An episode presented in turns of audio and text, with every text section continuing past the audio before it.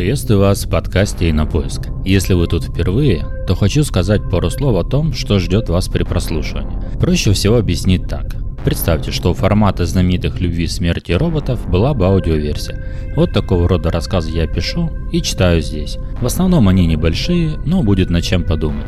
Надеюсь, вам понравится и нам будет что обсудить. Приятного прослушивания! Зачастую чудеса – это то, что мы создаем сами. Именно об этом следующий рассказ. Итак, астральный дом. Мальчик лет семи, с выгоревшими на солнце волосами, внимательно читал книгу. Он мало что понимал из написанного, но Серега сказал, что ему придется прочитать эту толстую книгу, иначе у него ничего не получится. Мальчик хмурил лоб, кусал губу, чесал нос с налепленным на свежий череп пластырем, но и это не помогало. Как этому научиться? Все это оказалось невероятным. Но ведь Серега же смог понять, как это делается. Просто не хочет объяснить, но когда он закончит книгу, непременно разгадает секрет. А уж тогда он побывает везде, даже на Луне. Он будет рассказывать своим друзьям о том, что там нет никакого американского флага, хоть он облетел каждый метр пыльной поверхности и усиленно его искал. Он без опаски нырнет в кратер, а там внутри окажется целый мир, в котором живут инопланетяне. Он поговорит с ними, ведь для этого не надо будет знать их языка. И так все будет понятно. «Сашка, ты не замечтался там? Книга сама не прочитается». Грезы мальчика бесцеремонно прервал тот самый Серега, который первым смог выйти в астрал. Саша понял, что мыслями он и правда забрался далеко, но отпираться не стал. «Серег, я правда ничего не понимаю. Тут тысяча методов, и поди пойми, как это сделать правильно. Я же не знаю, какие у меня вибрации, и как поймать этот резонанс. Но помоги, что тебе стоит? Ты же вон в скольких местах бывал, сколько повидал всего. Я тебя быстрее пойму, чем эту книгу. А ты думал, я сразу так вышел? Серега сделал важный вид. Я, может, сам долго пытался понять, но вот теперь понял и бываю, где хочу. Но научи, Саша умоляюще смотрел на своего гуру. Может, и научу. А знаешь, где я сегодня был? Где? А ты попробуй угадать. Вселенная большая, как тут догадаешься? Дело не хитрое, я тебе подскажу. Лед, много льда, белые медведи и пингвины. Да ладно тебе. Именно, на Антарктиде. А как же ты тогда там видел белых медведей? Они же в Арктике живут. Так это... Я и там, и там был. Они очень похожи. И Арктика, и Антарктида. Представляешь, есть такие снежные поля, на которых лежат огромные глыбы льда. Не знаю почему, но они яркого голубого цвета. Переливаются на солнце, как будто огромные куски драгоценных камней. Как изумруды. Но, Серега, изумруды же зеленые. Ты не выдумал все? Если я выдумал, учись тогда сам, умник. Ты вот если бы сам вышел, тогда бы понял, что в Австралии все видится по-другому. Саше стало стыдно, что он усомнился в Серегиных словах. Он понял, что так может остаться и без учителя, поэтому поспешил извиниться. «Ну прости, Серег, я же правда не знаю, каково это выйти в астрал. Ну научи, пожалуйста. Ладно, ты же и правда мелкий. Это мне уже 12, а ты еще шмакодявка. Ой, старше на 5 лет всего, а важности напустил. Внезапно мальчика поразила страшная догадка. А что если в моем возрасте не получится совершить выход? По коже пробежал холодок, а голове стало жарко. Успокойся. Ты хоть и маленький, но не младенец же. Прорвемся. Тем более тебя же я буду учить. С недавней поры в детском доме царила таинственная атмосфера. Дети говорили о теософии, о духовных сущностях, Тибете, йоге, телепатии, автоматическом письме. Причиной тому стало странное пополнение библиотеки, которое на самом деле объяснялось очень просто. Город был маленьким, и по какой-то причине один воодушевленный предприниматель решил открыть в нем лавку эзотерической литературы. Дело, разумеется, не пошло, поскольку кроме двух безумных старушек и трех студентов за пару месяцев никто не заходил. Точнее, заходило много людей, но никто, кроме вышеназванных, ничего не покупал. Многие чертыхались, а другие плевались, крестились и уходили из магазина. Предпринимателя так разозлила глупая людская масса, что он в итоге закрыл магазин. Часть них куда-то сдал, а часть у него осталась. Недолго думая, он сделал пожертвование городу оставшимися книгами. В администрации подарку обрадовались и, не вникая в суть литературы, хотели распределить книги между школами. Когда в школах отказались принимать такой дар, то книги долгое время стояли стопами в администрации, пока однажды в темноте об них не споткнулся мэр, так и растянувшись на сокровищах тайной мудрости. На следующее утро книгам быстро нашли применение, отправив их в местный детский дом. Там книги поместили в библиотеку просто для количества, однако дети постепенно проявили к ней необычный интерес – и когда спустя неделю все они стали магами, астрологами и прочими следующими людьми, Воспитатели поняли, что это к хорошему не приведет, и изъяли из свободного доступа все книги. Так в детском доме появились люди-книги, прямо как у Брэдбери в романе. Кто-то успел прочитать некоторые труды, по-своему их понять, а что было не понято, легко домыслили. Так дети стали обмениваться полученными знаниями. Серега был авторитетным специалистом по астральным путешествиям, причем не просто теоретиком, а уверенным практиком. Вдобавок он припрятал книгу, откуда черпал ценные знания. Он дружил с Сашей, для вида немного снисходительно, так как тот был младше, но на самом деле относился к нему как к младшему брату. Он заступался за него и старался ему помогать во всем. Только ты слушай внимательно. Я не буду тебе 10 раз рассказывать, а лучше запиши, так будет точнее. Саша быстро сбегал за листом и карандашом, приготовившись записывать. Он пришел в радостное возбуждение от того, что скоро ему откроется знание, позволяющее побывать где угодно в любое время. Урок мастера начинался. Главное перед этим не обжирайся. Нужно, чтобы желудок был пуст.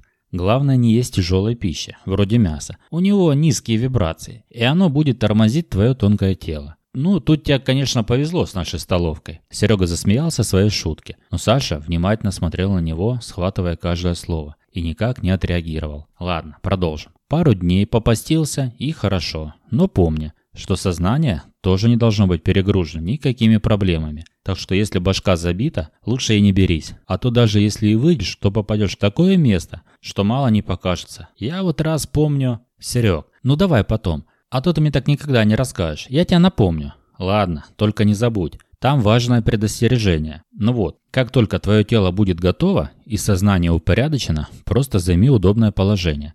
Например, приляг и постарайся расслабиться. Смотри, не задрыхни, а то есть такой соблазн. Вот, нельзя двигаться и думать о чем-то, кроме расслабления. Ну, представь себя там на пляже, как ты там на теплом песке, шумят волны и все такое. Как только тело расслабится, ты должен почувствовать вибрации. Вот тут главное не двигаться. Как волны пойдут по телу, ты просто представь, как будто ты просто встаешь. Оп, и вот ты уже видишь свое тело, мирно лежащее. Я в первый раз так испугался, что сразу обратно попал. Так вот. И это все? Но в книге же 300 страниц. 300! А ты на страницу не рассказал. Саша явно ожидал большего от обучения. Да там бредни одни. Ты главное это запомни, тебе хватит. А там как выйдешь, так сам совсем разберешься. Я сам вот все понял, зачем мне всю книгу помнить? Считай, я тебе самое ценное рассказал. Но серебряный шнур? А, ну это ты сразу заметишь. Он прямо из головы идет, как будто жидкий свинец. Помнишь, мы плавали с тобой? Саша хорошо помнил свинец. Особенно, как решил его полить водой, чтобы он быстрее застыл. Множество светлых точек на руке теперь не дадут это забыть. Ох и досталось же ему тогда за рубашку. В общем, как свинец, только светится еще. Словно блесками посыпан. Самое главное, он тянется на любые расстояния. Где бы я ни был, он всегда соединял меня с телом и растягивался насколько нужно. Даже когда я был на Марсе. Помню. А ты там был еще после того? Нашел воду? Был, конечно, но воды не нашел. Там была буря, и даже следы марсоходов пропали. Свинца песком занесло, прикинь? Того, что на фотках в газете был? Ага. Первый раз я его наполовину видел, а потом уж как занесло, одна маковка торчала. Ну а как думаешь, там была жизнь? Точно была. Я попробовал нырнуть в почву и увидел под ней занесенные песком города с круглыми строениями. Глаза Саши горели. Но вот как этот мальчик, подумал он, который даже не знает, какого цвета изумруд, летает где хочет, а он, прочитавший столько книг и мечтавший все это проверить на практике, не может даже по комнате пройтись астральным телом. Эх, придется упорно работать. Слушай, Серег, а там же можно в будущее заглянуть? Конечно, можно. Понимаешь, время, оно как дорога, по которой можно ходить куда хочешь. Вот пошел, к примеру, вверх, вот тебе и будущее. Пошел назад, вот тебе и прошлое. А что ты про будущее спросил? Саша покраснел. Ну, надо кое-что узнать. Заберут тебя или нет? Да. Вот ты жук. Я даже про себя не смотрел. А почему? Это же интереснее Марса. Ну, кому как. Я вот хочу, чтобы сюрприз был. Но если ты хочешь, я посмотрю про тебя. Посмотри обязательно, я очень хочу. Ладно, в следующий раз посмотрю. Саша следующую неделю тренировался все свободное время. И лежа, и сидя, и в темноте, и в тишине, но ничего не выходило. Он либо засыпал, либо кто-то его отвлекал. Потому что в детском доме трудно скрыться полностью от всех. Он ругал себя за то, что такой неумеха. На самом деле, другие миры хоть и были заманчивыми, но первым делом бы он посмотрел, когда его заберут новые родители. какой у него будет дом и как вкусно будет готовить его новая мама. Еще он хотел посмотреть, как живут сейчас его настоящие родители. Блин, надо было Серегу спросить и об этом. Хотя, может, он и сам догадается. Однажды мальчик во время тренировки почувствовал, как будто по телу пошел электрический ток. Но почему-то он тут же сосредоточился в ноге. Тем не менее, сконцентрировавшись в точке немного выше переносицы, Саша смог выйти из тела. К слову, физическое тело он почему-то не увидел, а сразу оказался на зеленом лугу, а его нога была придавлена камнем. «Как же так?» – лихорадочно думал мальчик. «Это тело нельзя же придавить!» Он заплакал, безуспешно пытаясь столкнуть камень с ноги. И тут он заметил, как на него мчатся гуси. Их длинные, словно змеиные шеи, угрожающе извивались и шипели. И все они шли на него. Мальчик испугался еще больше, но не мог пошевелиться. Он громко вскрикнул и увидел перед глазами Валентину Ивановну. «Вот ты где прячешься!» Его уже все обыскались, а он тут спит. Тебе что, больше перелечь негде? Я вот дяде Вове расскажу, что ты спишь в его подсобке, а уж он тебе покажет. Валентина Ивановна, не рассказывайте дяде Вове. Мальчику было обидно до слез, что он опять заснул, да еще отлежал ногу, но виду он не подал. Хорошо, не расскажу. Ты не приболел случайно? А ну-ка вставай, я тебе лоб попробую. Я не могу встать. Это еще почему? У меня затекла нога, и сейчас щекотно так. Ох ты и чудо. Ну ладно, пройдет. Направляйся в столовую, скоро обед. А сегодня будут котлеты? Ишь ты, будут. Только морковные. Валентина Ивановна звонко рассмеялась, но она не знала, что мальчик был рад отсутствию мяса в меню. В столовой Серега подмигнул Саше, и тот все понял. Он узнал про его будущих родителей. Быстро проглотив всю еду, мальчик сидел и с видимым нетерпением ждал, когда его друг поест и сможет ему все рассказать. Наконец друзья проследовали в хозяйственное помещение, где валялся никому не нужный пыльный хлам. Это было идеальное место для разговора, потому что туда никто никогда не заходил. «Ну, рассказывай, что ты видел?» Глаза Саши светились надеждой. «Да, нелегко, конечно, далось. Это тебе не на Марс летать. Со временем шутки плохи. Я боялся не вернуться в тело, но вроде все получилось. Я тебе все расскажу, только ты не перебивай. Понял? Хорошо. Ты только в подробностях все расскажи. Все-все. В общем, все было так. Как только я очутился в Астрале, то сразу подумал о тебе. Только не о тебе сейчас, а примерно через пару лет. И как, получилось? Я же тебя просил не перебивать. Сейчас же брошу рассказывать. Хорошо, хорошо, я молчу. Так вот, значит, я представил тебя и мгновенно оказался на какой-то улице. Даже не знаю, что это было за место. Только там было много деревьев. И стоял ряд двухэтажных красивых домов. Заборы были невысокими, из белых дощечек, как у американцев. А может это и была Америка? Думаешь, меня заберут в Америку? Я точно не знаю. Ты опять заговорил? Саша пожал плечами, но решил больше не вмешиваться. Пусть сначала расскажет, а уж потом он расспросит его как следует. В общем, не знаю, потому что язык там, как это, универсальный, во. И когда услышал речь, будь они хоть китайцами, я бы их понял. Короче, Подлетаю я к одному дому и заглядываю туда.